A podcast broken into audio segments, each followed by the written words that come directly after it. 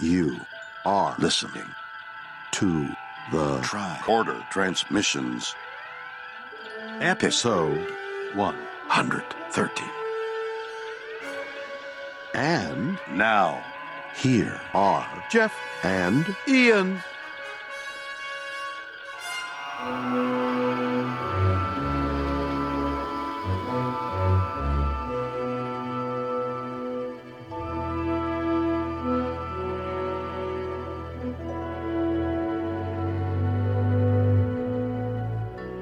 Welcome back to the Tricorder Transmissions. Today, we are going to be covering Gold Key Comics, issue number 24, The Trial of Captain Kirk. And before we jump into this issue, I want to mention really quickly that we are recording this issue on the 50th anniversary of the original series, September 8th, 2016. And it sort of just kind of happened due to a little bit of an overrun on our recording that we did yesterday. We were supposed to do two episodes in one day, and it turned out that we went so long that we said, well, why don't we just record the next one tomorrow? And it just happened to be the anniversary of Star Trek. So, by the way, I should say I'm your host, Jeff Hewlett, and with me is Mr. Ian Adams. Hello. So you want to chime in a little bit on our recording on the 50th anniversary of TOS?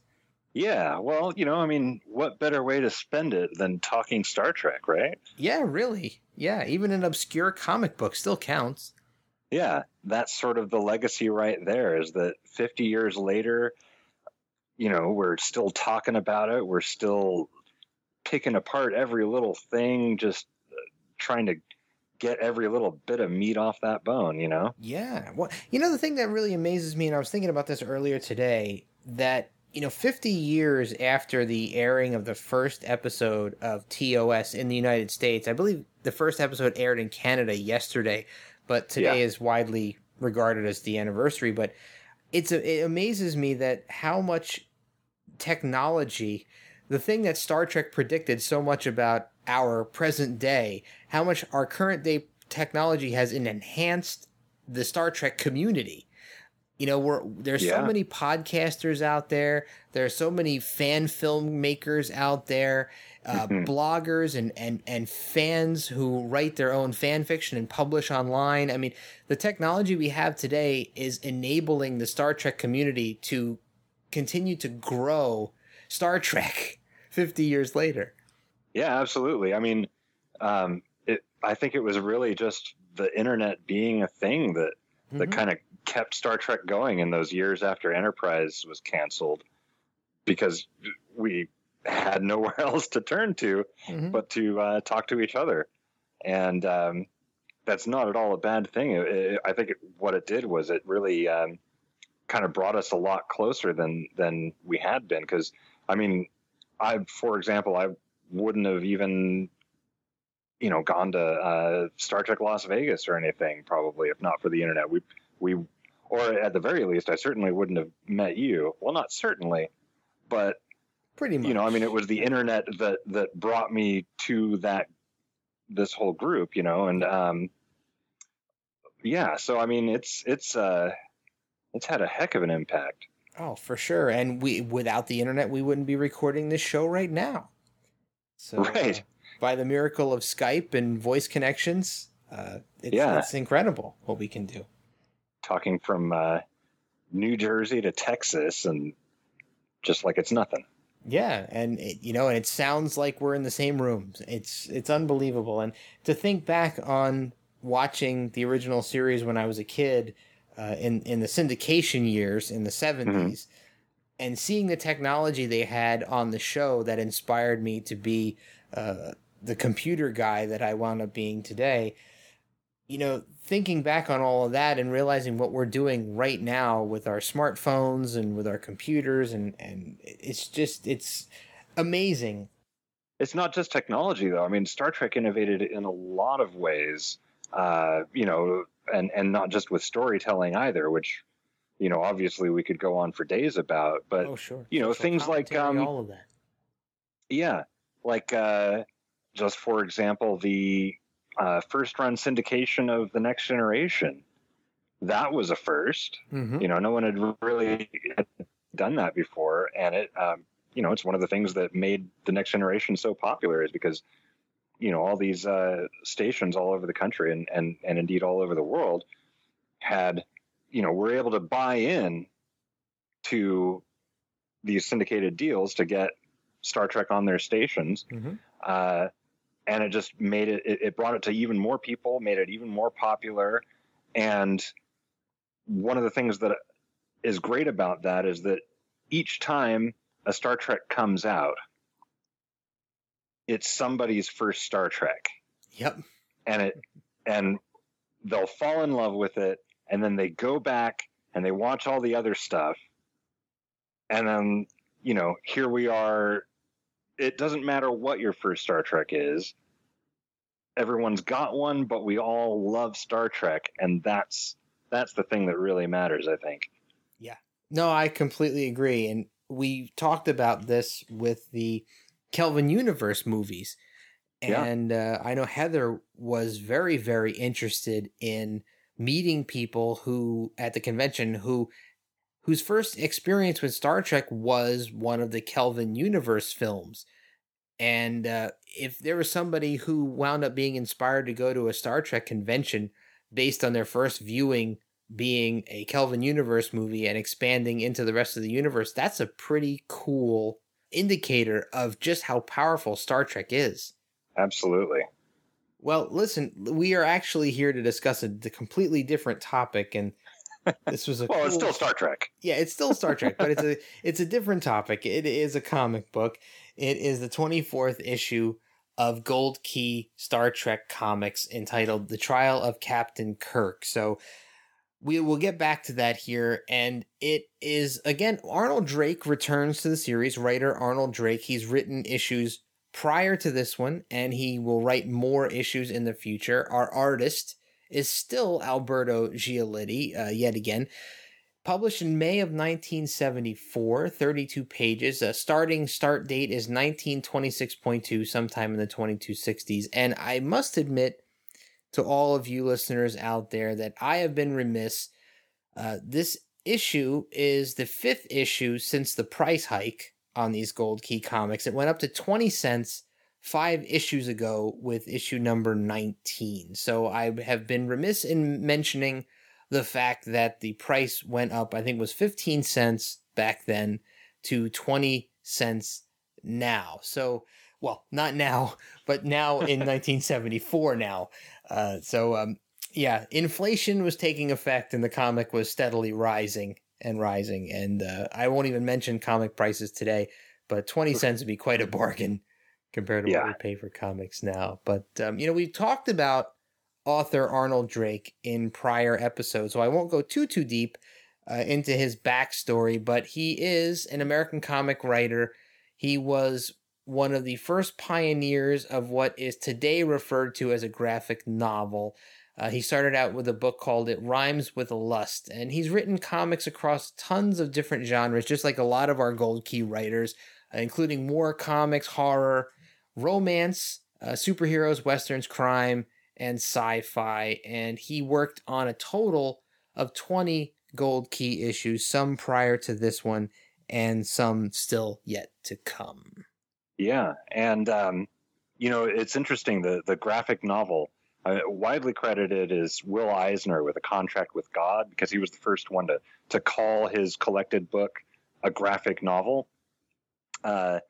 And yet that came out in, I want to say 78, whereas Rhymes with Lust was 1950. I mean, that was a lot earlier. So, you know, when you say pioneered, he really pioneered it. No one was really doing long form comics, at that time in the 1950s. Oh, for sure. Even in the '70s.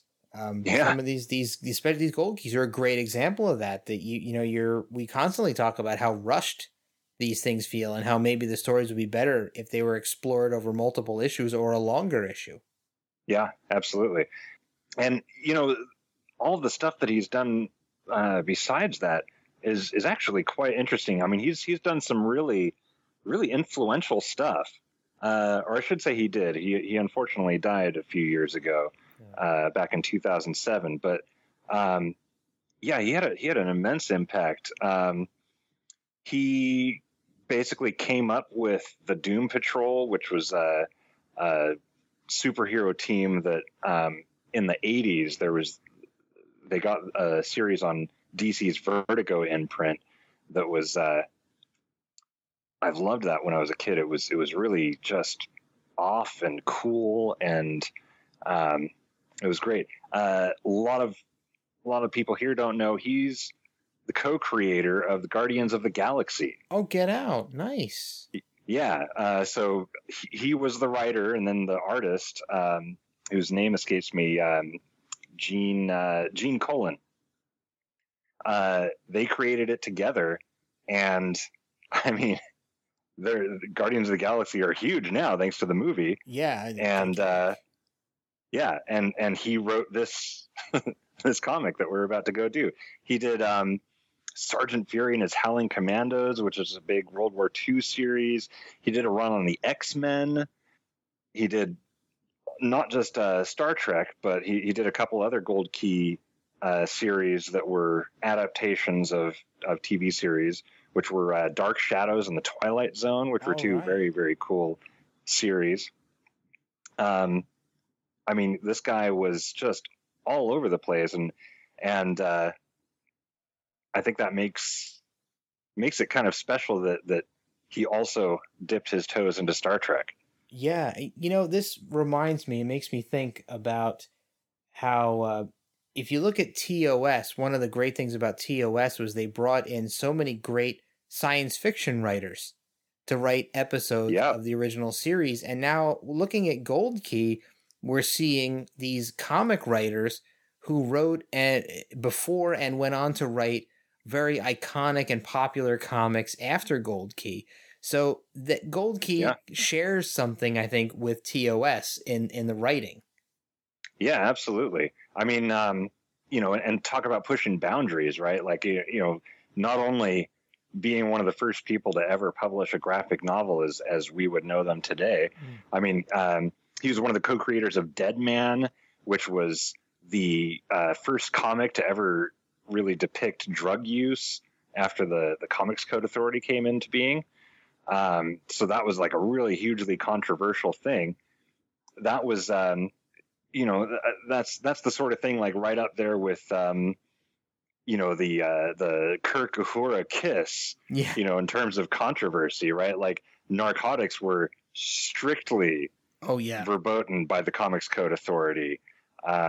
So the fact that he was able to actually get that through, you know, at a time when the Comics Code Authority was really a power to be reckoned with, you know, that kind of speaks to the kind of writer that he was. Yeah, that's incredible. And that kind of reminds me a little bit of the original Harlan Ellison script for City on the Edge of Forever, which included drug use and drug dealing. Yeah, and how that was shot down. So interesting that we have the same type of thing happening with a writer for Gold Key on a non-Star Trek series. But it's interesting to see how these bodies who govern the content and publishing of these creative works can have such a profound influence on the content itself, and sometimes allow things to slip through.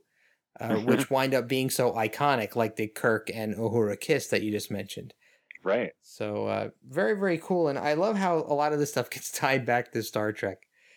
Yeah. So very, very awesome. So let's talk a little bit about the cover of this issue before we do our spoiler check.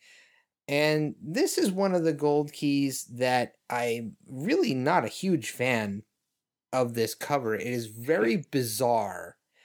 And it is a bit weird, yeah. Yeah, I'm not quite sure if this accurately reflects, again, what goes on inside the actual issue itself. So we've got a green disembodied floating head that looks kind of like, to me, it looks like a cross between Merman from the He-Man series and a human. So you've got like this merman eyes and the fin on top of the green head, and then a human nose, mouth, and ears. Yeah, and the eyes, I I can't help but see them not as sort of insect segmented eyes, but as like, you know, goggles, and he kind of comes across as like a mad scientist in this shot to me. Oh, maybe it's the dramatic lighting.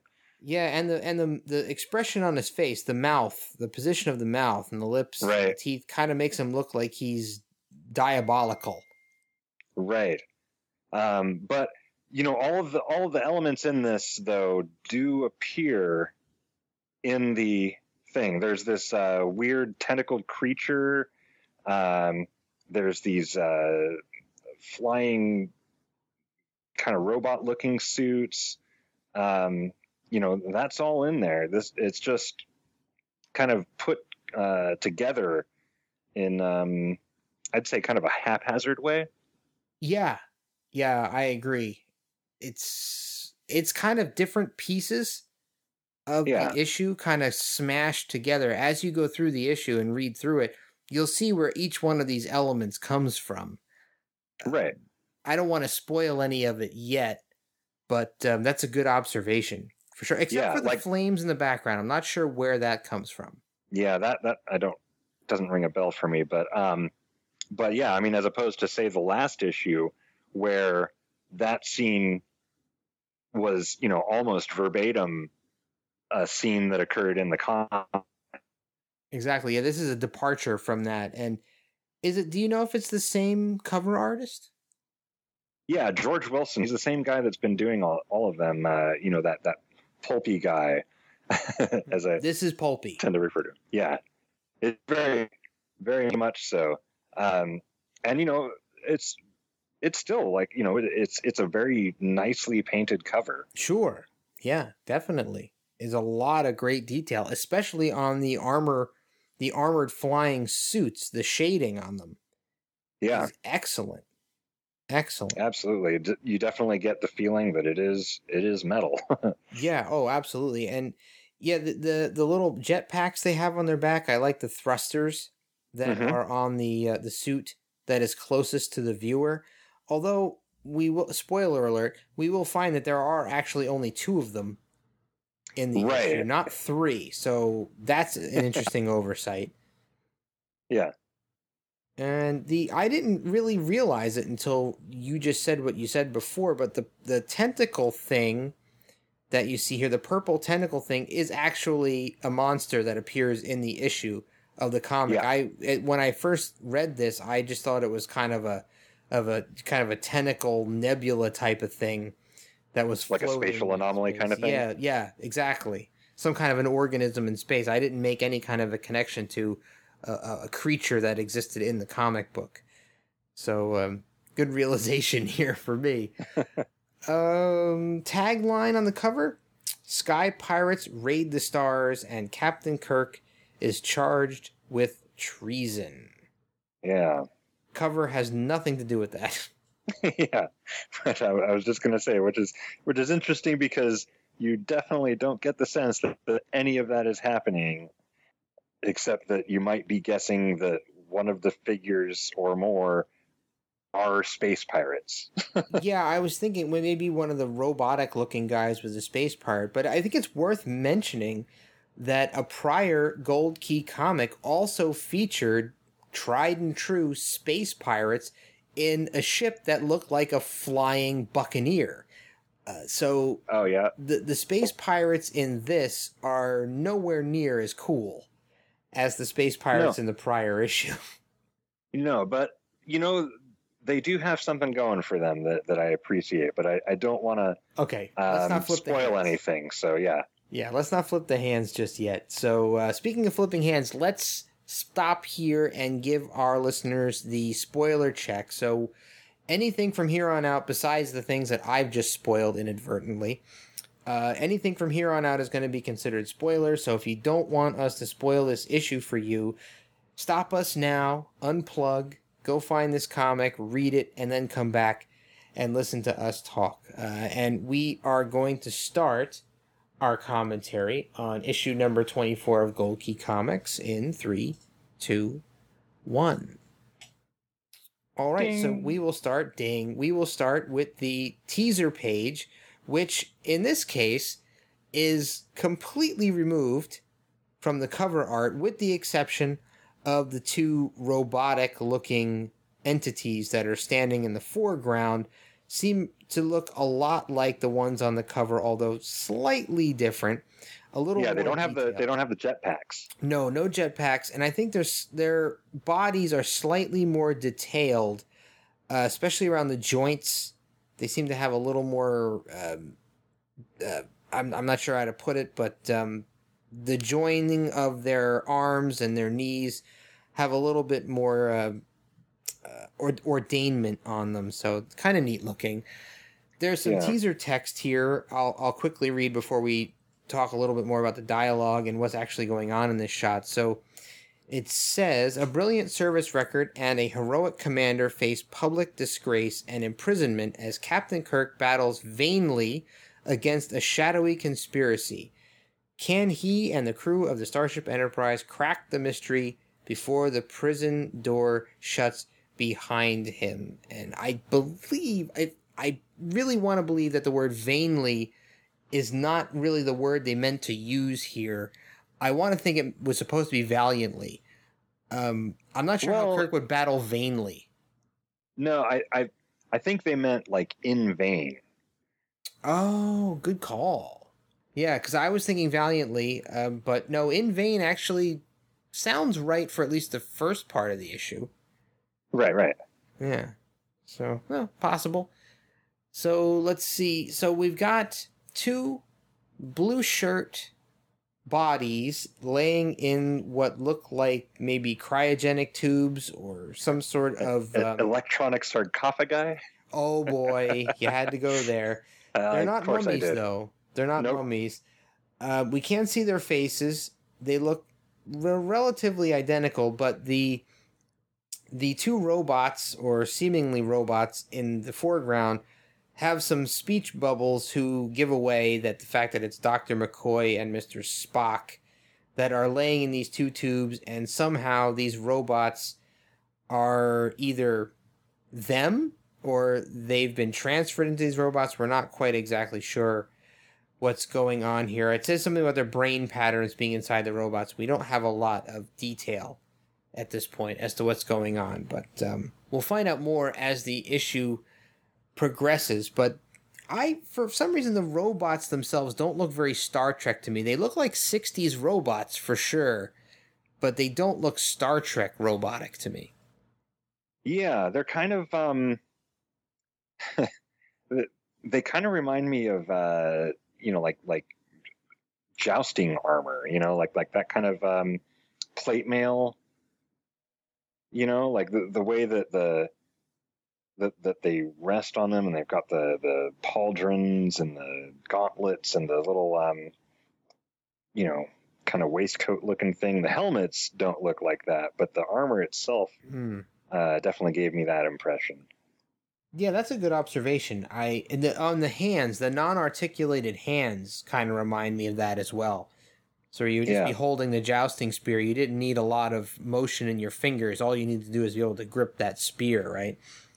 Exactly. Yeah, but I really like the artwork on those robots, though. They look really, really cool. Now, the machinery in the background leaves a little to be desired.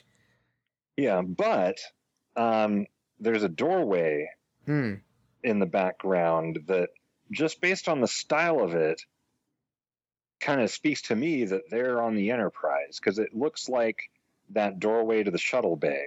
Oh, right. It's not a standard doorway. That's for sure. But it is an odd shape, but it does kind of look like that shuttle bay door. Just the other machinery and the coloration of the wall is what throws me off. The wall is yellow with an orange trim, and there's some machinery with an orange metallic background behind it. Next to that door, which seems like an odd coloration choice to me. Yeah, but I mean, they've already got so much blue going on with the two blue shirts in, a lot of the glass and the highlights on the armor, and then that big blue, "The Trial of Captain Kirk" title in the top left corner. Mm. Maybe they felt like they had to go more into the red spectrum. Yeah, I guess that's actually a good point. I think the page itself, this teaser page would be a little bit dull if they actually colored the walls gray, as they would. Yeah, it'd be kind of monochromatic, you know. Yeah. Yep. Yeah, that's a good point. I'm sure they wanted it to pop a little bit more. So definitely the color of the walls makes the robots and those cryogenic or stasis pods or whatever they are pop off the page a little bit better than they would have. So good point. Good point. Anything else you want to say about the teaser page before we jump into the story? No, I'm anxious to get into it. Yeah, I'm anxious to get into it too. And I just, before we do, I want to just say to the listeners out there, the story of this comic to me feels a little disjointed. So I want to say ahead of time, if my reading of the synopsis of the story feels a little disjointed, don't hold it against me. I tried my best to make it sound as coherent as possible, but even having read this comic multiple times, I still kind of had trouble following some of what was going on. So forgive me in advance for this. So let's jump into this, Ian.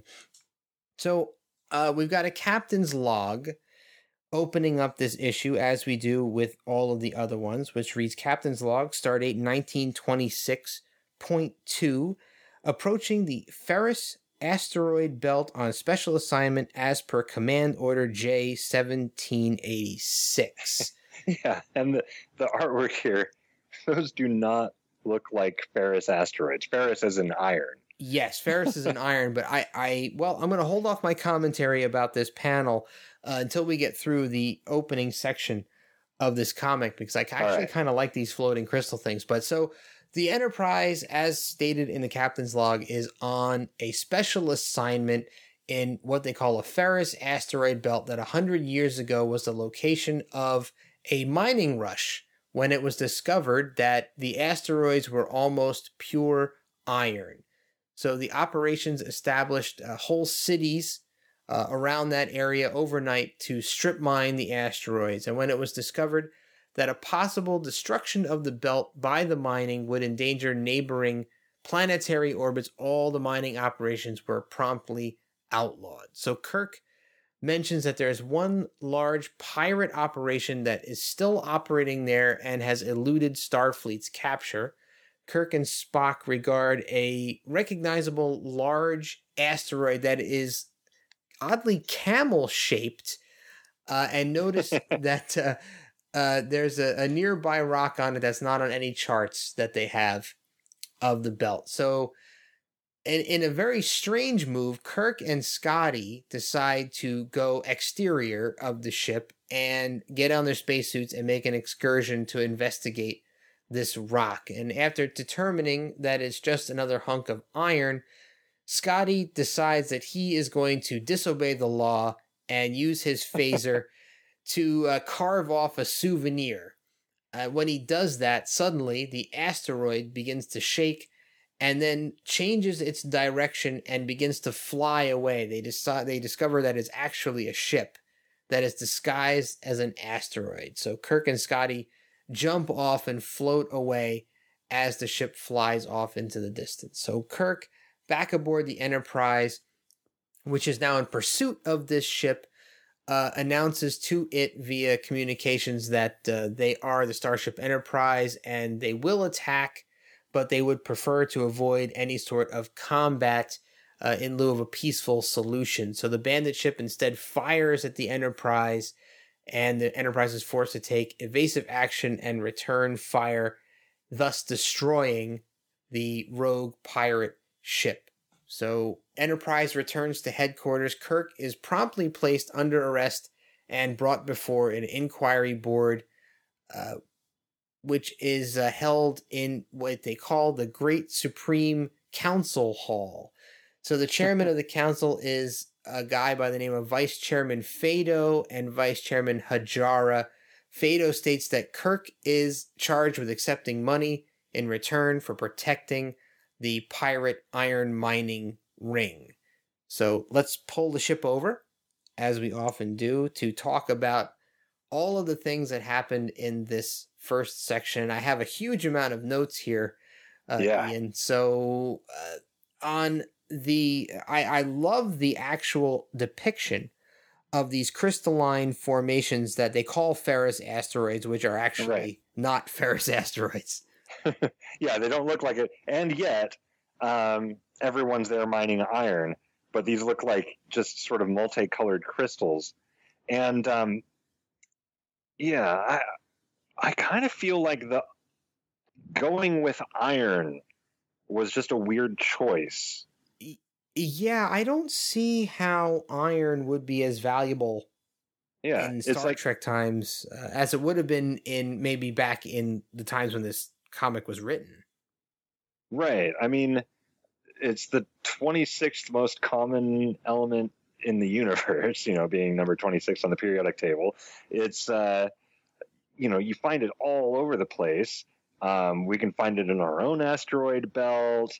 We can find it on, all the terrestrial planets, that we know of, at least on Earth and Mars, but, most likely Venus and Mercury as well. You can find it out in the Kuiper Belt and the Oort Cloud. It's all over the place.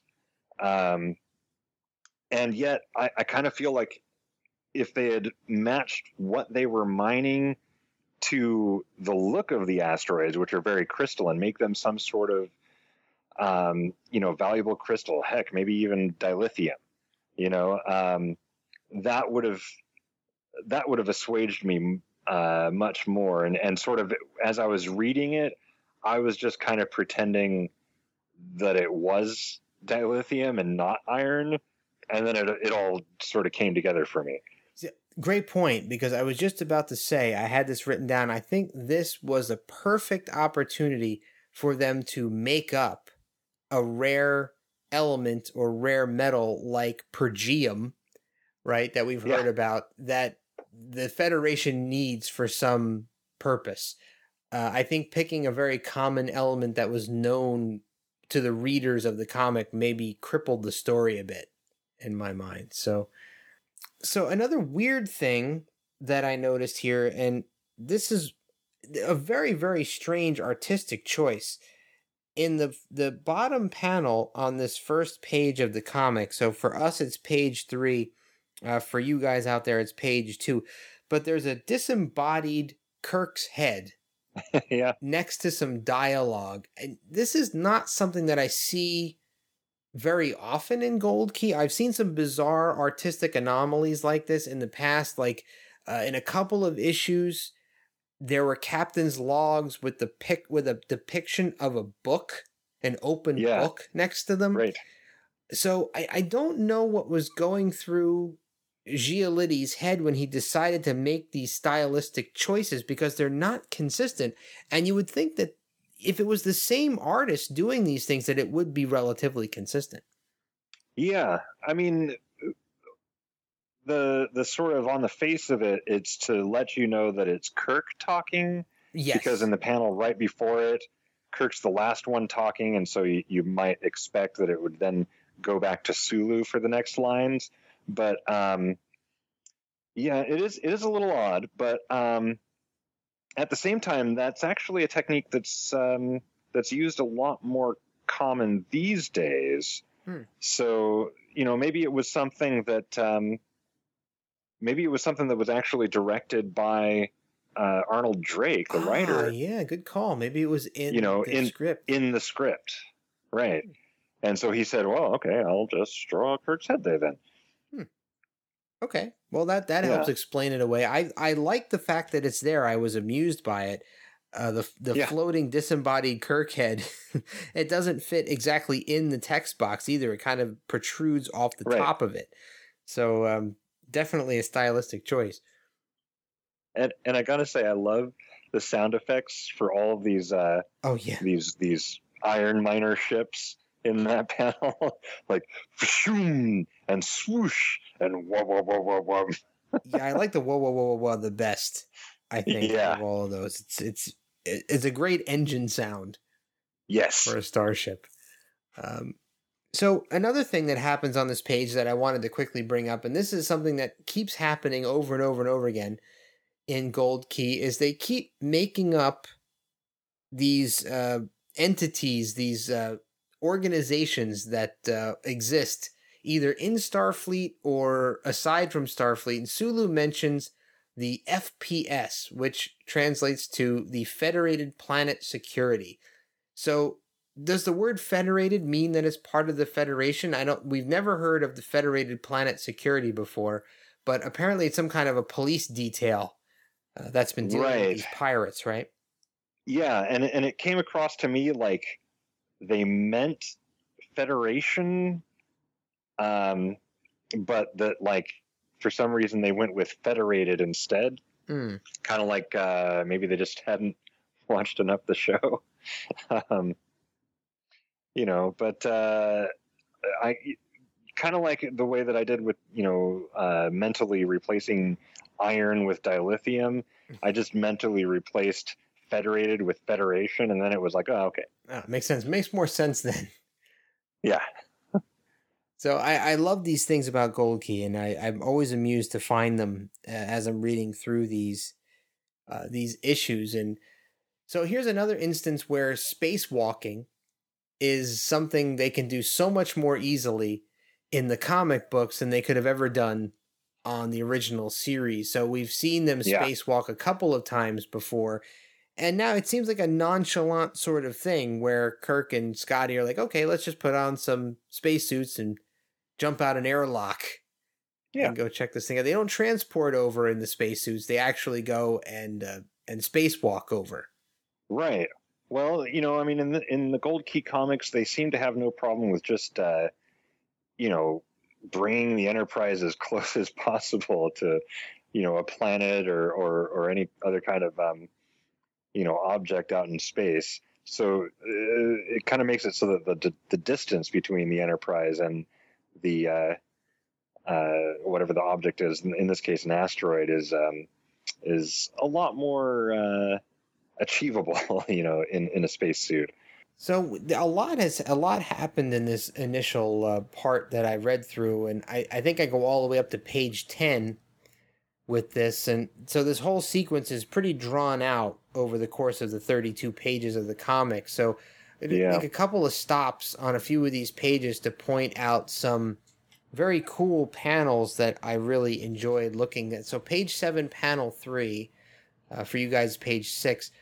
I think there's a really cool shot here on this third panel. It spans the entire width of the page where we see the bridge crew getting jostled around the Enterprise bridge. I really like that they're carrying over something that's really iconic from the original series and seeing the camera tilt game they always played to show, to make the audience believe that the ship was being jostled around. So we're doing it again in the comic. And you've got a really cool, color-wise it's not right, but you've got a really cool depiction of Captain Kirk's chair on the bridge here, as well as some railings that look about right, and the helm console that looks pretty close as well. Yeah. So a very good representation of the bridge. Yeah, and even Spock's station at in the back there. It's got that same kind of curved control panel like the Enterprise bridge had. It does. It's really well done. Again, the coloring could have been a little bit better, but I really like that shot. It's one of those ones where, Giolitti is back, on point with doing the Enterprise interiors right. And I really appreciate that. Yeah, I do too. I that's why I had to bring this panel up, because this is a nice return to form after seeing the improper transporter room in the previous issue. Yep. The next panel down from here, I love this explosion. Yeah, that looks great. Really great. I'm not sure about the sound effects. Asteroid being kawoom. Yeah, but the asteroid being broken apart into smaller and smaller pieces. It just, I love the color striking in the background, the gold, the yellow, and then how it fades into orange with the black action lines around the outside. Yeah. I think it looks really, really good. It's a great action shot. Definitely conveys exactly what's going on in the picture here, as opposed to some of the things we've seen in a few of the prior issues where we were a little bit questionable about what was really going on. Can I just say, though, that the situation on this page is very un-Star Trek-like, mm-hmm. you know, because he's, you know, give him props to saying, oh, well, you know, we would prefer to avoid combat. And then the next panel is the pirate ship firing at the Enterprise, but missing, and yet missing is apparently enough for Kirk to order them to just completely destroy the ship. That was a pretty extreme reaction.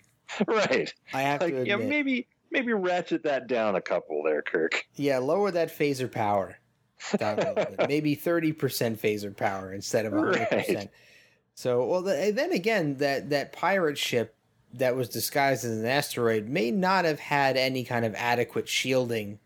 It was probably meant for, you know, mining as opposed to combat. And stealth. So, and stealth. And, yeah, so maybe the Enterprise's phasers, even on a lower setting, were enough to rupture the hull and cause it to explode. So could have been, but Kirk does explicitly order them to destroy the rogue ship. That's true. That's so true. Fair enough.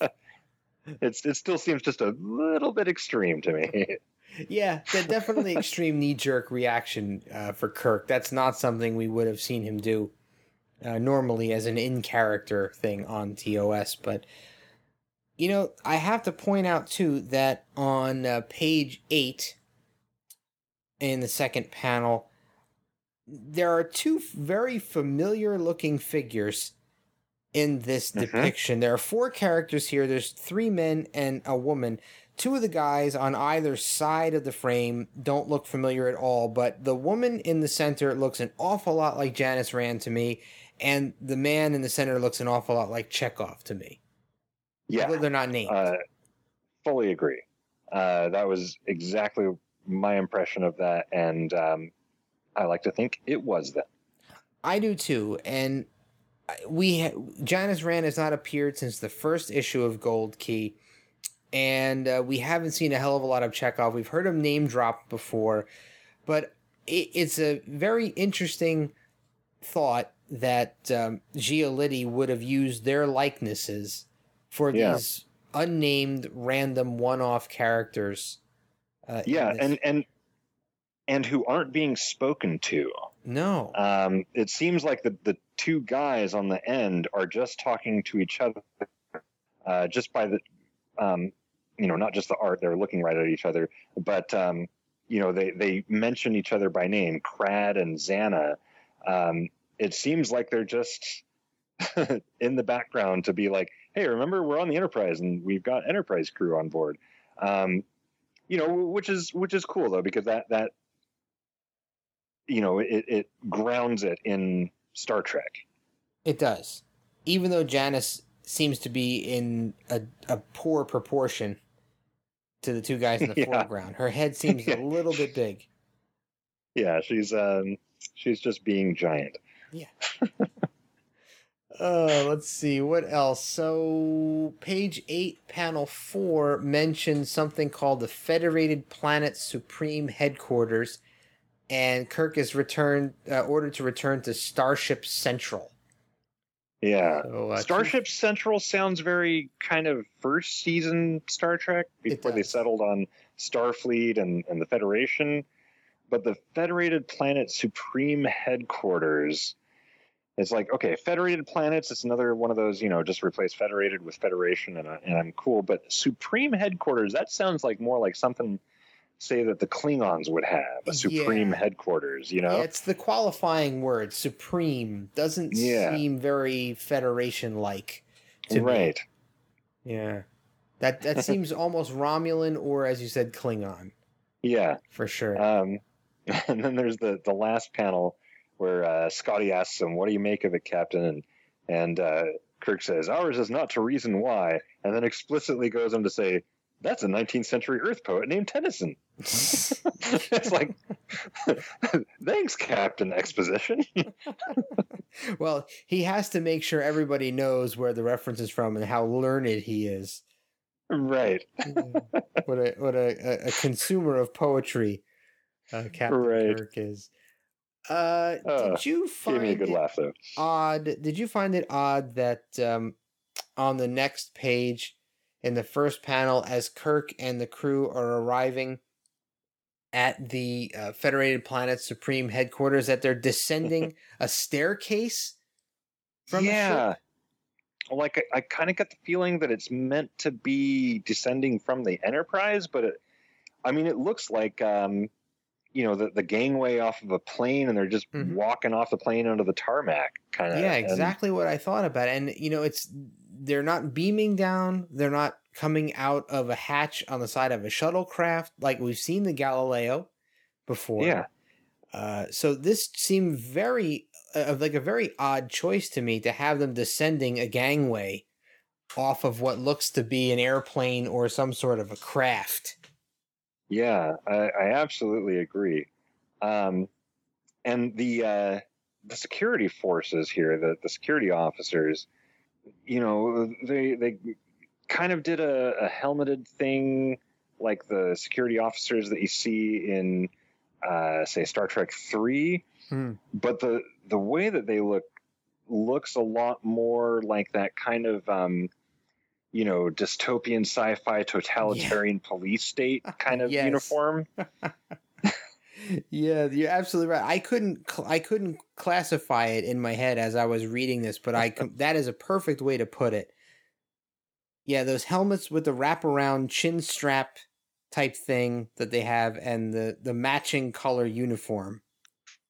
Yeah, and my association with that kind of sci-fi also makes me makes it feel a little out of place, like the same kind of out of place as Super Headquarters, Yeah, because these are supposed to be Federation security guards. Right. So I don't see why Federation security guards would be dressed this way. So yeah, I completely agree. It's very off, but it almost made me think if the helmets were a little more maybe pointed at the top, maybe, or extended a little bit off the top of their heads, they'd look more Romulan. Oh yeah. Yeah, totally. Mm-hmm. But there is a very subtle thing, though. You notice on the fronts of their helmets, they've got what looks like a little delta shield. Oh, right. Look at that. Let me zoom in a little. Yeah, you're right. It looks like, I don't think it is, but it looks like a delta shield. Well, I feel like it is because it's the way that he draws them on the uniform in that same panel, on panel 2 there. Oh, right. It's symmetrical rather than the asymmetrical arrowhead that it should be. You're right. And so that makes me feel like Giolitti was putting that logo on there. Good call. You're right. Yeah. Now that I'm taking a look at panel number 2 on this page, looking at Kirk's delta shield and the way that those helmet shields are drawn. Yeah, they are very similar. Yeah. Yeah. Good call on that. So I really love the shot of Kirk standing alone in this large council hall at the bottom of this page. It's very sparse, but I think the table and 2 chairs at the bottom look very TOS to me. Oh, yeah. It definitely feels like this would have fit. This is probably what a council chamber would have looked like in TOS if they had done one on the show. Yeah. Yeah, it kind of looks like... that Federation Council chamber in the beginning of Star Trek 4, but if it had been a lot bigger of a set, like this is the kind of thing that they would have done. Mm. Yeah, for sure. It doesn't look like some of the other council chambers we've seen, like the Klingon ones. So this it actually, it almost may have fit the TMP era as well. Oh yeah. Yeah, totally. And again, it does feel very kind of 1970s, and definitely in a good way. I like it. I like the design. Good on Giolitti. Yeah. And you know what? And good on Giolitti too. On the next page, there's a couple of shots where we see from behind Kirk's head, we see varying shots of the 3 judges sitting above him. And there's a protruding piece that's sticking out that matches perfectly with the prior shot from the prior page. So he definitely kept the same style of the room in mind There's some continuity there. Yeah. That I really like. Yeah. And it's just a really cool aesthetic, I thought. Very cool aesthetic. And one more note before we try to move on, or we can take a look at these aliens. They're Federation members, but there are two decidedly non-humanoids on this council that's judging Kirk. One is a Caucasian version of the merman from the cover. Yep. And the other, I have no idea. It looks like a beak, but with kind of a mammalian head, like a human head. Yeah, like the cranium and the ears. Yeah, but then like a beak, and it's very strange. But we see aliens so rarely. Actual aliens, not just humans on another planet. That it was something that I just thought was cool. Yeah. Oh, absolutely. It's very cool, and it's a little bit of a departure for Gold Key. We don't see a lot of this kind of stuff so far in Gold Key, and most of the villains, as we had joked about many issues ago, were bald white guys. Yeah. So it's kind of neat to see, at least, well, one of these guys is a bald white guy, but he's a bald white bird guy. Yeah, and I think the white guyness, to coin a new adjective, of this is really just another symptom of, the primitive color separation that they were able to do at the time. I feel like if they were going to color this these days, they'd totally make that merman kind of guy match the coloration on the cover with the green skin and the red eyes, and they'd probably do something a little bit different. I'd say probably, if it was me, I'd probably make his beak kind of orangish, like a raven's, and or a crow. Which one has the orange beak? I forget. Anyway, and just done something a little bit different.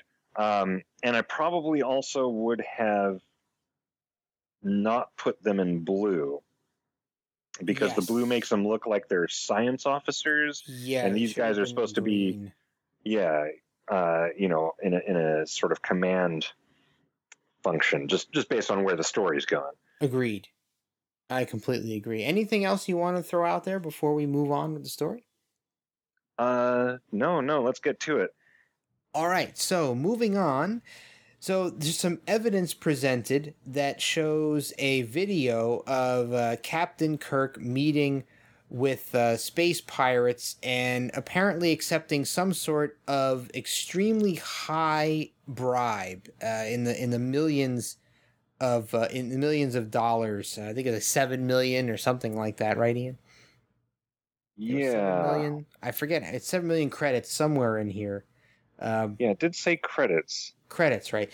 But at any rate, so Kirk seems to be in an awful lot of trouble, although he is protesting quite a bit, and it is said that he is going to wind up being court-martialed for this, even though he believes he's been framed up. So jumping to another scene here, Spock, Scotty, and McCoy are having a meeting that lasts deep, deep into the night, where Spock announces that he has volunteered the Enterprise to test some new navigation equipment so that they can patrol this asteroid belt where they found the space pirates earlier. So they figure that while their attention is diverted by the court-martialing of Captain Kirk, the mining operations by the pirates would continue. So they could use some of this test equipment maybe to find them. So after using something called a radalyzer, which is some sort of X-ray scanner, to examine various suspicious asteroids, they discover one which winds up being a pirate ship. So the pirate ship changes course and heads on a collision course to ram the Enterprise, and the Enterprise moves to avoid the ramming ship, which then takes off with the Enterprise in pursuit. So back in the city where Starfleet headquarters is located, Kirk visits an old doctor friend of his by the name of Dr. Wayne Stiller, who is pretty willing, strangely, to change Kirk's appearance with a cosmetic treatment called an electrosurgical procedure. Something you want to say? Yeah. I'll wait until we're done, but okay. What he changes it in is changes him into is just hilarious. Yeah. Oh God, yeah. Don't make me laugh now. So Kirk's physical appearance, or his face anyway, is soon transformed into a native of a planet called Drid. So, using his newfound disguise, Kirk stages an elevator accident so that he can get to know a woman who is the secretary of Vice Chairman Fado, and winds up getting a coffee date with her. So meanwhile, the Enterprise has overtaken the pirate ship when the crew notices that the bandits launched a missile toward a planet by the name of Kibo. So on a hunch that the missile contains evidence that the pirates are trying to get rid of, the Enterprise crew decides to go to Kibo and retrieve it. So once there, Spock explains that the planet is bathed in a deadly energy so that no living thing can venture there and live. So Spock decides that he and Dr. McCoy should use apparatuses called Cerebuts to get a hold of this evidence so that they can survive this high energy field, this deadly high energy field. So the Cerebuts are in fact robots, which are capable of housing the recorded brain patterns of a human being. So they essentially become the robot. So Spock and McCoy are transferred into these two robots and leave their bodies in stasis in sickbay to go to retrieve this evidence. So let's stop here.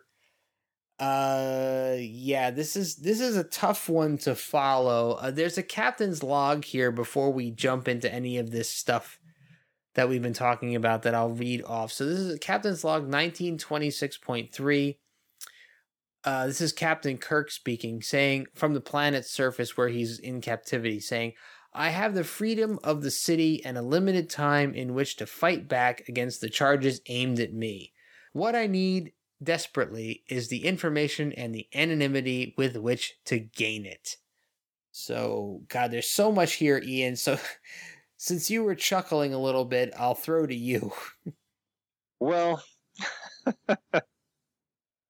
so I wanted to start off first with just talking about the hotel strategy meeting.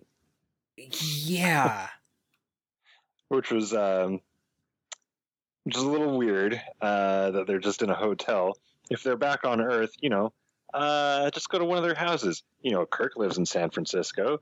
And I love the very casual Spock sitting down. Yeah, he's chilling, man. He's got his legs crossed. He is chillaxing. Oh, Jesus. McCoy is pacing. Right. And Scotty's doing like a Zoolander pose. Right. Yeah, he can't turn left. And so then, they go to that, back to the asteroid belt. And when they find the thing, they scan it with the rattalizer. And McCoy, oh my God, his thing. "Guess again, you oatmeal-headed Scotsman." Yeah, I was going to mention the fact that, and this is on page 13, panel 5, of page 12 for you. McCoy calls Scotty an oatmeal-headed Scotsman. So absurd. Yeah, more very, very bizarre dialogue choices here in Gold Key. I mean, God, green-blooded hobgoblin is one thing, but oatmeal-headed Scotsman? Yeah, I mean, I really wish that I had kept track of some of the really, really weird things that have been said, or used as insults, rather, in Gold Key, because there's so many of them, and I'm having trouble recalling them all. But this really fits in line with some of the bizarre dialogue choices that have happened so far in Gold Key up to now. And it makes me optimistic looking forward. I'm really hoping that there's more of this stuff in the future. Oh, yeah. Me too. And then God, I can't stop laughing because when they change Kirk into the Driddian, he looks still just like Kirk, but with an afro. Yeah. Oh, God. I was going to mention the same thing. That is not much of a disguise. Right. It's like they supposedly, if you read the panels where he's being altered, it states that it makes his skin on his face into actually, here, I'll read it verbatim. It says, but in less than half a minute, your skin will be as malleable as clay. So are we to believe that his skin was made clay-like and somebody molded it to look different? And why does that change his hairstyle? Right. And not his face. Yeah. It's so weird. So weird. It is. It's really bizarre. Yeah. And I was going to say that, you know, he gets up off this table and he's looking into a mirror. He's seeing himself. And literally the next panel is this staged elevator accident.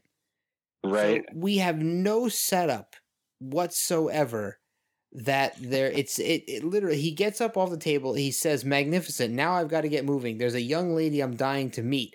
The next panel says later in the elevators of a 200-story complex called Government House, there's a woman and she's grabbing onto Kirk and she's like, we're falling. The car is out of control. Eeyah. So yeah, what a jump. I mean, that is such a huge and completely disconnected chain of events. Yeah, like maybe if they had not spent so much time dueling with the pirates, they could have maybe dropped in a little Chekhov's gun there to introduce her or at least set her up. Yeah, because it's just like, you know, look, sir, droids. That kind of moment of just, okay, now they're in this elevator with this woman that he apparently is dying to meet. It almost makes you feel like he got the thing, you know, just because knowing Kirk, right? It almost makes you feel like he got the plastic surgery just to like go on a date. Yeah, well, it's essentially what he did, more or less. There's a little bit more to it later, but yeah, it seems like he got the plastic surgery just so that he could stage this elevator accident. Yeah, very, very weird. So let's see, moving a little bit ahead here. Actually, wait a minute. This is one page back from where we just were. I wanted to just point out, and I'm sure that you noticed this, on page 15, which is 14 for you listeners, Kirk is standing in front of this secretary in what I think looks just like what an office would have looked like in the 60s or 70s. Absolutely. Not in the 23rd century. There are file cabinets there. There are papers stacked there, a lamp, curtains on the way. I mean, it looks to me like what this office would have looked like in the late 60s and early 70s. So this is definitely not in the same style as some of the other areas of Starfleet headquarters that we've seen in prior panels. Yeah, it definitely clashes with your expectations. For sure. I'm wondering where exactly this is. So are we to believe that this is somewhere nearby to those council chambers, those TMP-looking council chambers that we've seen? Yeah. Well, you know, because the only thing I can really think of is that I'm assuming this is all taking place in San Francisco just because, you know, that's where Starfleet headquarters is and all that. And, you know, something that I would hope San Francisco would do would be to, you know, keep a lot of those older buildings like they do even today, you know, like those old Victorian houses and that kind of thing. And that this particular doctor has his office in a super old building. The office accoutrements, the computerless desk and the filing cabinets with papers and all of that is still a little off, but at least the building that they're in, I could get. And if it's, you know, if it isn't in San Francisco and it just happens to be in a really old building, sure. But it's still just, it's jarring, isn't it? It really is. Maybe making myself feel a little bit better. Maybe, like you said, this is a historical landmark and law forbids them to change anything about it, right? Yeah. Maybe this is a real even the office building. Equipment. Yeah, they can't do anything differently in that building. It's a historical landmark. You know, Ian, this is something that I thought about at length, but wound up having to put out of my head because I couldn't make sense of it. So McCoy and Spock are put into stasis while the Cererobots that their brains have been copied into, or their brainwaves have been copied into, are out doing their thing. Now, it's specifically stated in this comic book that copies of their brains are put into these robots. So why would their physical bodies need to be in stasis? It's not like they took their consciousness and transferred it into a robot body. They literally copied it and pasted it. Yeah. To the robots. So I don't really get why Spock and McCoy couldn't be doing stuff on the ship while their robot copies are out getting this evidence, right? Did you think about that? Yeah, absolutely. I mean, they did, according to the dialogue anyway, they did a copy, not a move. Mm-hmm. And it's weird that they would even have to, you know, do that kind of an operation. Why not just... you know, remote control the robots via telepresence, you know? Good point. Which, then you'd have yet another instance of a remote control Spock, and who wouldn't love that? We would all love that, especially Jim Morehouse. And it would seem to be a lot less risky. Scotty complains about how they give him headaches, you know, just remote control them. Yeah, no, I agree. Now, speaking of giving them headaches, I absolutely love, this is maybe one of my favorite Gold Key panels that I've seen in all of the issues we've covered. On page 18, the second panel, where their brains are transferred, it looks like their consciousness is being vacuumed out of their heads. Yes. I love it. It is so brilliant.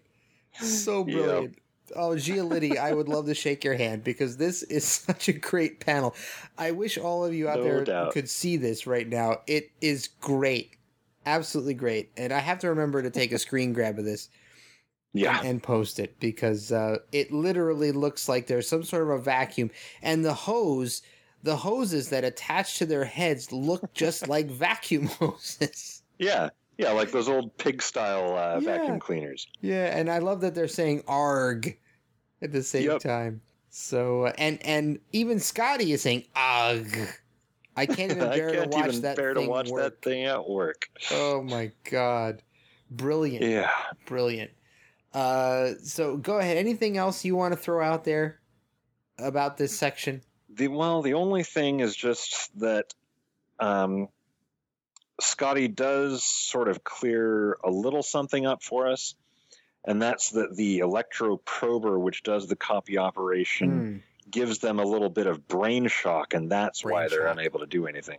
So do you think brain shock is one of those terms that would have been softened over the years, like shell shock got softened into, you know, PTSD? What would brain shock have been softened into? Oh, boy. That's a really good question. Maybe post-brain-sucky traumatic. I can't even. Oh, man. It's funny. I love the term brain shock. And I love the fact that Scotty, who is the chief engineer, is the one who's calling it brain shock. You would think that was something that McCoy would say. Yeah, right? Except McCoy's already taken off in his robot body. Yeah, oops. So speaking of which, wouldn't it have made a hell of a lot more sense for Spock and Scotty to go? Yeah. Oh, and have yeah. McCoy there to monitor. Uh huh. Yeah. Because they're, you know, bodies who have undergone a medical procedure. Yeah, it would absolutely make sense. Yeah. So, and where's Nurse Chapel in all of this? She's still recovering from the last issue and being assaulted by a knight with a spear. Uh-huh. Anything else before we move along?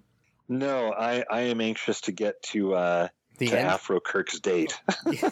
Yeah. Well, perfect. Next up is Afro Kirk's date. So the disguised Captain Kirk has a coffee date with Vice Chairman Fado's secretary and learns that Fado is ambitious and intends on ascending to the post of chairman by smashing the iron smuggling ring and indicting Captain Kirk at the same time. So Kirk also learns that the videotape that incriminated him was filmed by accident by an amateur photographer by the name of, I'm going to stumble over this one, Nuri Jakars, while he was on vacation. On vacation. Oh, I see. Nuri. I thought you said Muri, like with an M as in Mike. No, Nuri. I was looking at the wrong panel. Ah, sorry about that. So, you know, with this newfound information, Kirk sneaks into Nuri Jakars' home, where he finds that Jakars was a professional special effects photographer. Kirk searches the house further and finds two film cartridges, one that contains Kirk and the other of the smuggler by the name of Lidgy Bragg. They were combined by Jakar's expertise to form the video evidence of Kirk's supposed meeting with Bragg. And just as Kirk makes the discovery, Nuri Jakars appears behind him with phaser in hand pointed at Kirk's head, threatening to blow Kirk's brains out. And above the surface of the dangerous planet Kibo, don't forget that McCoy and Spock are now in these robot bodies, the Cerobots, are flying on jetpacks after this missile containing the evidence was fired by the bandit ship. So when it touches down, they quickly retrieve it and are about to depart when one of the some giant amorphous energy dragon called a Dragon of Endora approaches them. They're pretty stunned by the fact that this dragon is there. In fact, I think one of them remarks that they never thought they'd see one of these dragons in real life. The two of them phaser this monster repeatedly and eventually wind up destroying it. But during the process, the Cerobot that McCoy's brain copy is inhabiting is blown up and the head of it is left there. And Spock grabs the head and flies back off towards the Enterprise. So, Ian, why don't you take helm on this part? Oh, boy. So, Afro Kirk has his dinner, and you get a nice close-up where it clearly looks like Kirk, just with an afro. But at the same time, you know, the coffee thing really does give him a good lead. So he decides that he's going to go over and sneak into Nuri Jakar's house. But then his act of sneaking in, that fourth panel on page 19, page 18 for everyone else, it's just an awkward pose. Yeah, I think he's supposed to be descending from the skylights, but the way it's drawn, it doesn't look like that. Yeah, I mean, how are you going to lower yourself down like that? It's just his arms are behind his head, and it's just it's weird looking. But then I got to say, I kind of love the special effects house here that this Jakars guy runs. He walks by what looks almost like the bottle city of Kandor from Superman. Yes. But like all these little kind of miniature cityscapes and landscapes. Yeah, I thought that was really cool. It is exactly. It's very cool. I almost, wish that they had kind of dwelled on them a little bit more, just because I like them so much. I agree. So, and I also like the fact that Kirk is operating on page 20. Is operating something that looks like a film projector. There are obviously two reels attached to it. Right. He says it's a strange projector, or the narrator says it's a strange projector, but yeah, it's totally just a normal looking projector. Yeah. A film projector, no less, which probably would not exist in Star Trek times, but, no, but that's okay. Yeah. We'll let that one slide. We'll let it slide. And did you notice on page 21 the look on disguised Kirk's face when he's kind of looking back over his shoulder to see this phaser pointed at his head? He's just like, eh. Yeah, here you go. Yeah, whatevs. Really strange look on his face, but kind of a cool look. I wish I could be that cool when someone had a gun pointed at my head. Right. And the dialogue, you've got it all wrong, chum. I'm Bexel Redexa of DIN, Grid Interstellar News. What a great cover story. He's a news reporter breaking into this guy's house. Right, like that excuses it. Yeah, he's a news reporter. That's why he's breaking and entering. Yeah, looking for an interview.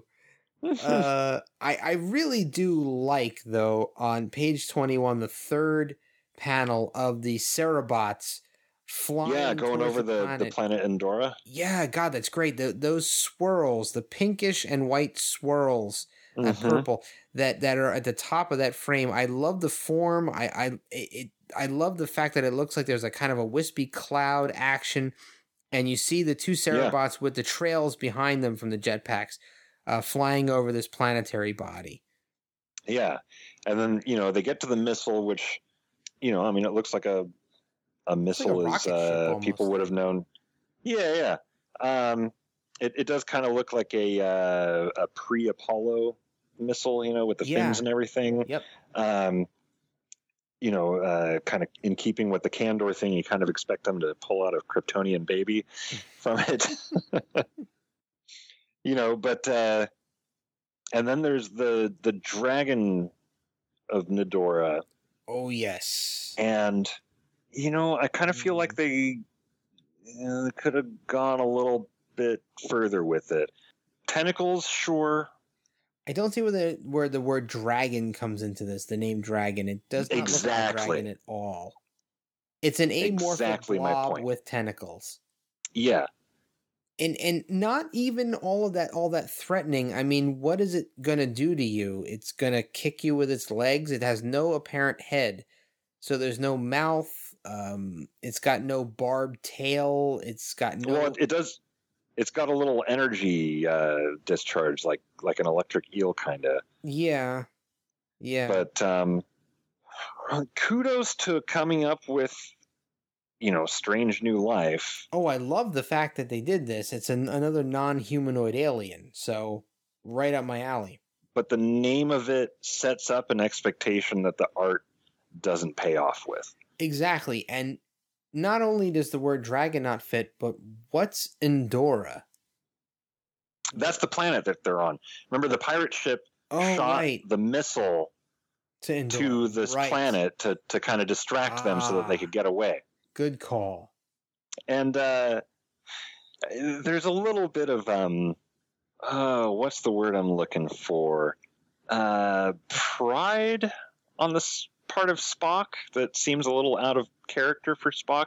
I lay claim to one of those hits, Doctor. Yeah. Actually, yeah, good point. I didn't even think of that until you just said it. Yeah, that sounds like a little bit of hubris on the part of Spock.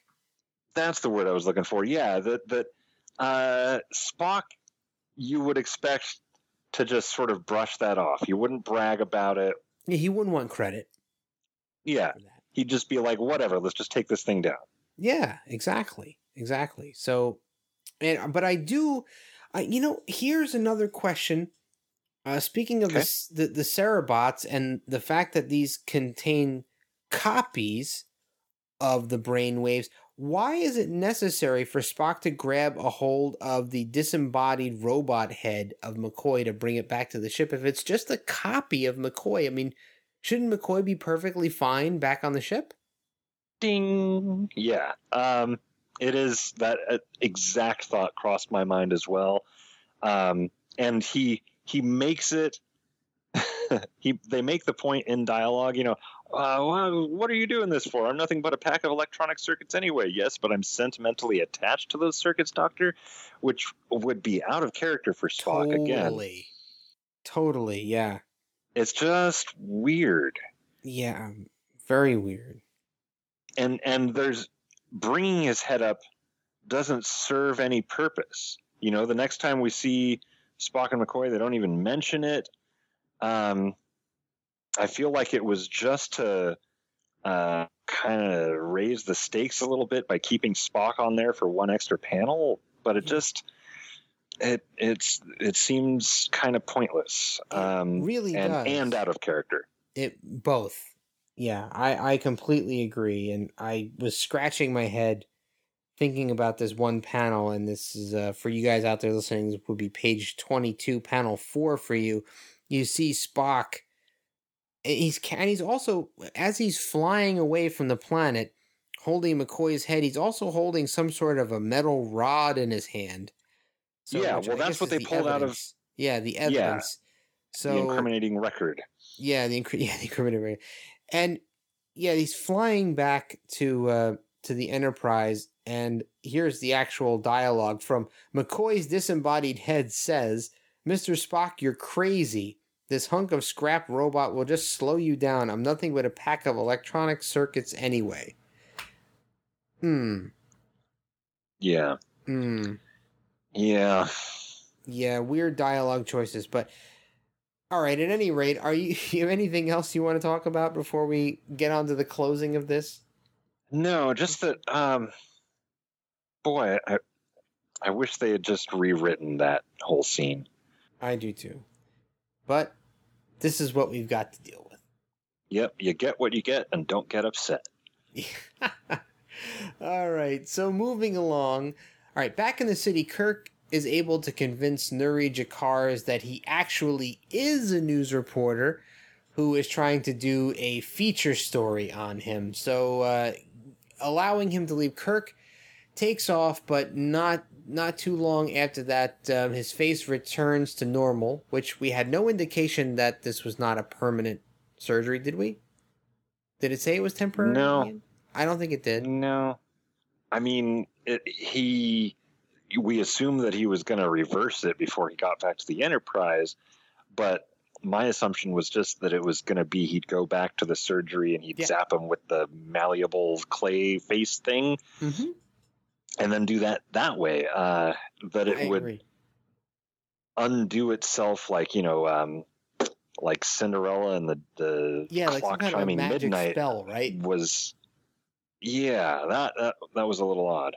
Yeah, I agree. So, and of course, plot convenience would have it. So just as Kirk's face reverts back to normal, Vice Chairman Hajara, who was hanging out outside of Jakara's home, sees Kirk and gets the drop on him with a phaser pistol. So Kirk is captured and led back inside by Hajara.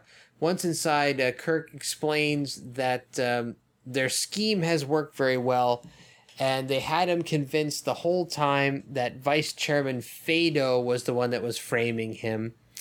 So Hajara is still pointing the phaser at Kirk, exclaims, "Of course, I couldn't afford to do it myself for fear that the doctored tapes of you might be exposed." So Kirk continues to unravel this plot while he stalls for time. He confirms that Jara promised a huge sum of money to Bragg, the pirate, to implicate Kirk.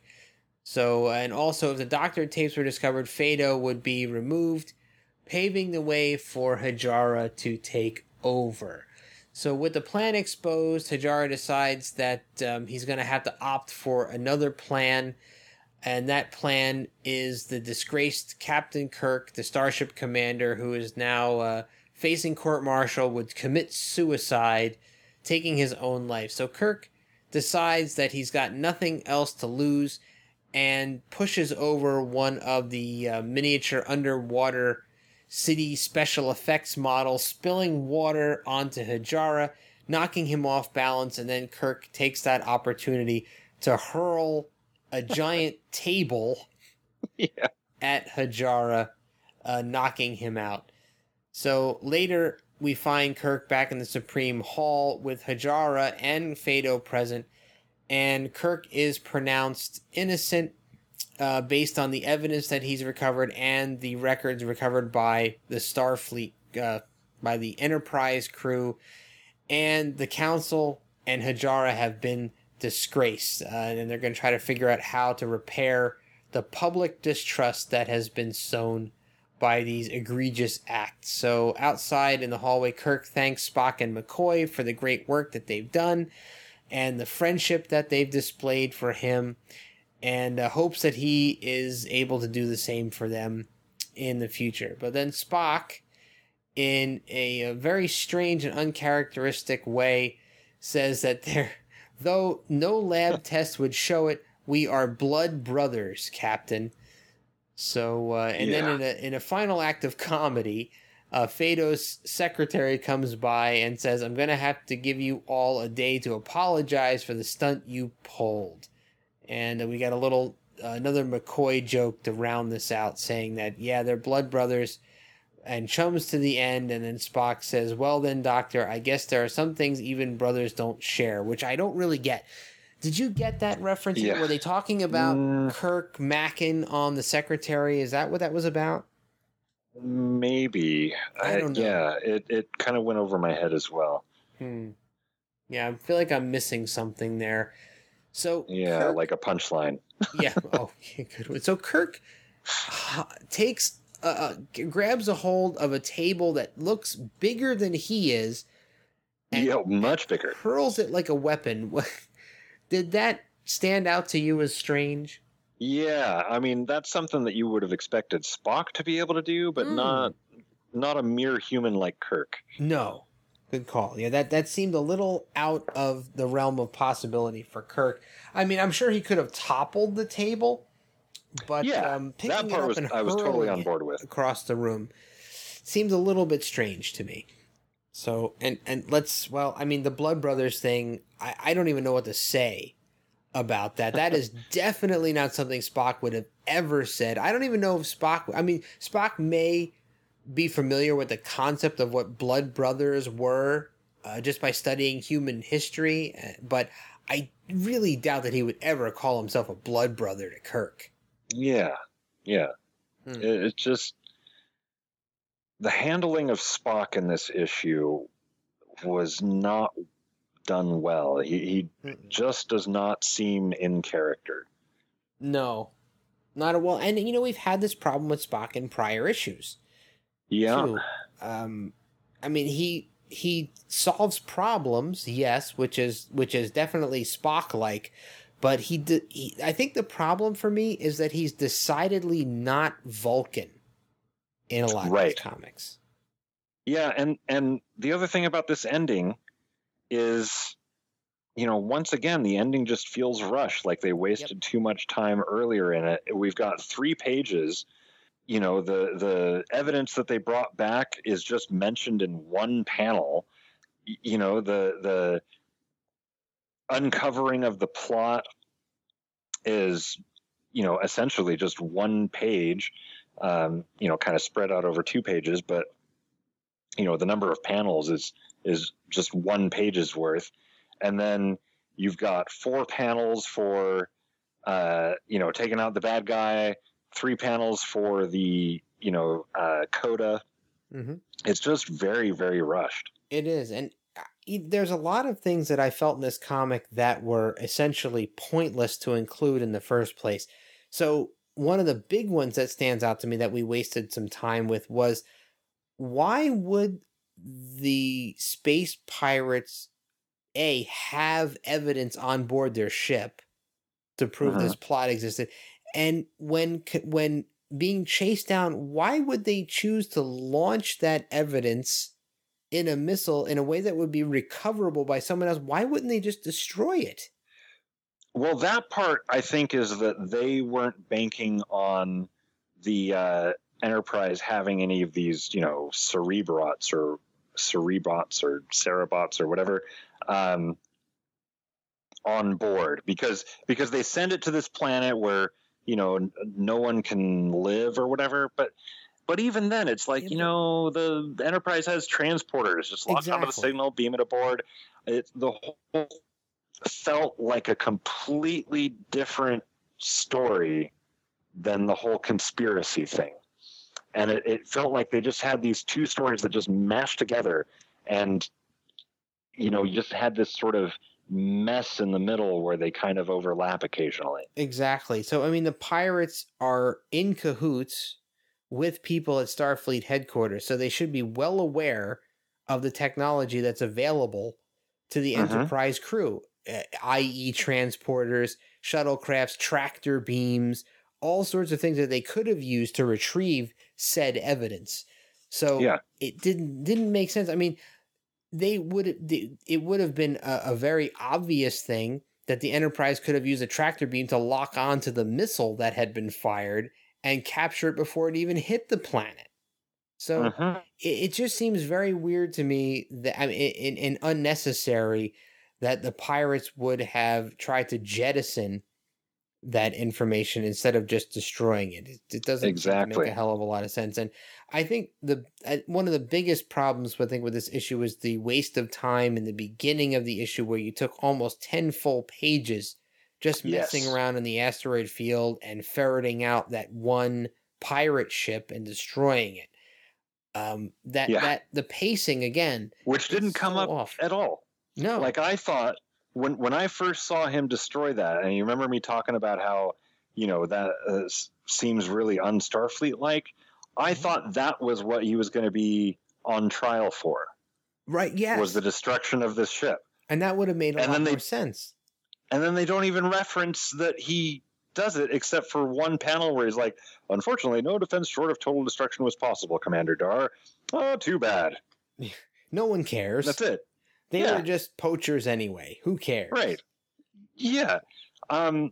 It's like the pirate angle, the pirate story should have been its own issue, I think. And the trial story should have been its own issue.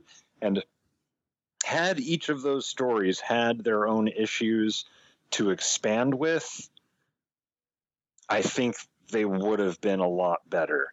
But the smushing of them all together into just, you know, 25 pages just doesn't work on this one. Completely agree. So am I correct in stating that you will go non-essential on this one? Non-canon, non-essential, rather?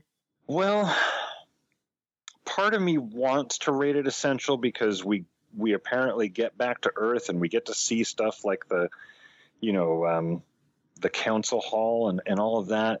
But the story just doesn't work well enough for me to actually give it an essential rating. So yeah, I'm going to go with non-essential on this one.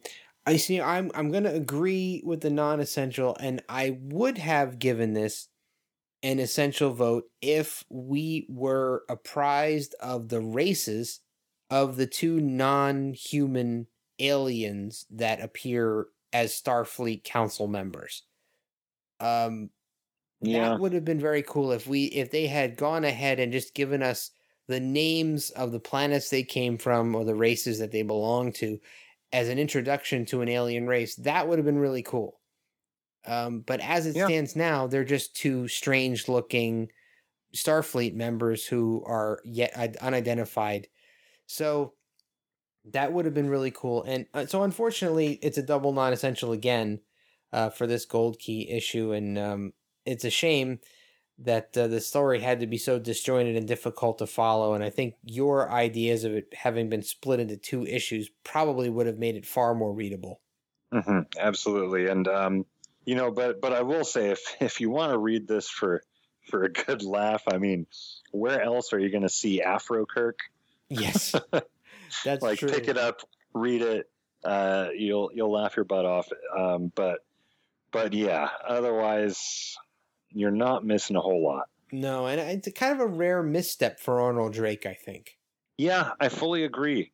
And it's you know, it's again, it's the kind of thing where you know, had he just split it into two, I'll bet that he would have been able to do great stuff with both of those different plots. Mm. But yeah. I feel like it was just the mashing of them together was what did him in. Mm.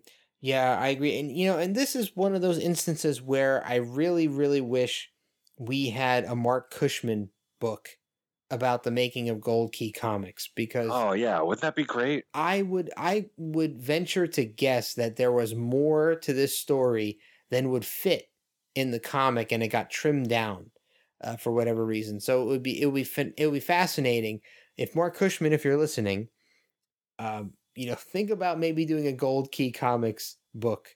I'm sure that's way off the radar, but it would be so cool to be able to get a little bit more of a background on what went into the writing and illustration of these issues, and kind of shed some light on maybe what these issues may have been, or what the original writing was that got trimmed down or whatnot to fit the comic format. So, all right. So Ian, awesome to talk through this issue with you.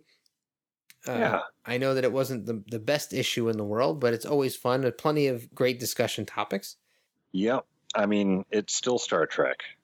It is still Star Trek. We keep coming back to that same conclusion. It's always interesting to see new adventures of Captain Kirk and Mr. Spock and Dr. McCoy and the rest of the crew that we haven't experienced before. And that's the whole point of the original mission of the Tricorder Transmissions. You know, it's to go through all of the voyages of Kirk and the crew of the Enterprise. And even though this story might have fallen flat, it's still Kirk and the crew of the Enterprise. Mm-hmm. Yeah, it's another adventure that we were able to join them on. So exactly, great stuff. And thank you out there in listener land for joining us on this adventure. We're always very happy to have you here with us, and we realize this was a long episode, so thank you for enduring it. And you can find more about us on the tricordertransmissions.com, facebook.com/thetricordertransmissions, and Twitter at @TTT_pod. And we've got some merchandise up on redbubble.com. Make sure you jump over there if you're interested in tricorder merchandise. Plenty of stuff there. It's super good. It is super good. And please, you know, jump over and take a look at it. And, you know, feel free to interact with us on social media. We love talking to all of you. And I so much enjoy the folks that chime in on our weekly episodes on our Facebook page. Have such great conversations with you guys. Love you all. Thanks so much. And, you know, if you feel like it, and it would be a great bonus to us if you could jump on over to iTunes and give our show a review over there. That would really mean a lot to us. It goes a lot into the rankings of shows and helps for the discoverability of the Tricorder Transmissions. You know, we've been around for 3+ years now, and we're always looking to bring in new listeners into the fold. So giving us a review, or even just a star rating on iTunes, minimal time investment. Just go there and click the stars to say how much you like the episodes. And that would go a long way. So thanks so much. Ian, anything else you want to say before we close up? Yeah. I just want to say that this was really great, getting to spend the 50th anniversary evening of Star Trek chatting Trek with you. I mean, yeah, man. Here we are 50 years later. I don't think even Gene Roddenberry would have expected it to last this long when he first put pen to paper coming up with this whole thing. It's amazing. What a ride. I can't wait to see what happens to the next 50 years, assuming I'm around that long. Knock on wood. What an incredible world they created. And even better is just the friendship, the, you know, all of the interconnections, the lives that have been changed, the pushes forward into the future. Everything that Star Trek has done has pretty much, touched gold somewhere.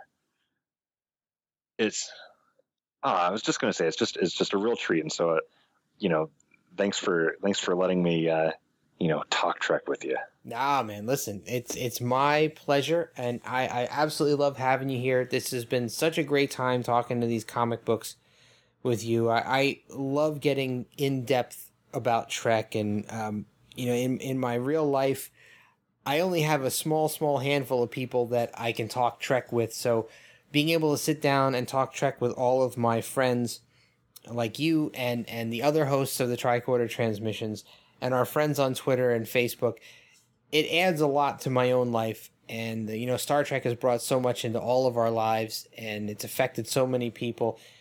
It's such an amazing feeling to think that this franchise has been around this long and continues to grow and prosper even today, with new movies coming out, new series about to start, novels still being written, comic books still being released. So much material out there for Trek fans to discover, for new fans to discover and get into the older material. It's such a great self-propagating series now, and there's so much wonderful content. And even the content that is not as popular still has a lot of great stuff to think about and talk about. That's the beauty of Star Trek, is that it has so much meat in it for you to sink your teeth into and embrace and immerse yourself in. I'm in the middle of – I'm getting towards the tail end, rather, of a Next Generation rewatch. And, I have talked about the Next Gen with so many of my friends, and they say, it's such a mixed bag. But even the episodes that aren't that great still have some really fun stuff in them and some really great concepts. So, Star Trek is a wonderful franchise. I am so happy that we can be even a small part of it. Putting out these podcasts and talking to other Trek fans and community members, it feels so cool to be a part of this. And I'm glad that you're a part of this with us, Ian, and the rest of the Tricorder crew. It's been an incredible ride for us, and it's been an incredible ride as a Star Trek fan, seeing how the series has grown and changed and evolved over all of these years. Couldn't agree more. May Trek continue to live long and prosper. Yes, absolutely. Live long and prosper is one of my mantras in my own life. So everybody out there, again, thank you all so much for listening to these shows. We love you all, and we hope you all continue to live long and prosper. And we will be back again next week with another episode of the Tricorder Transmission. So stay tuned, and we'll be back with you before you know it. Thanks again for listening.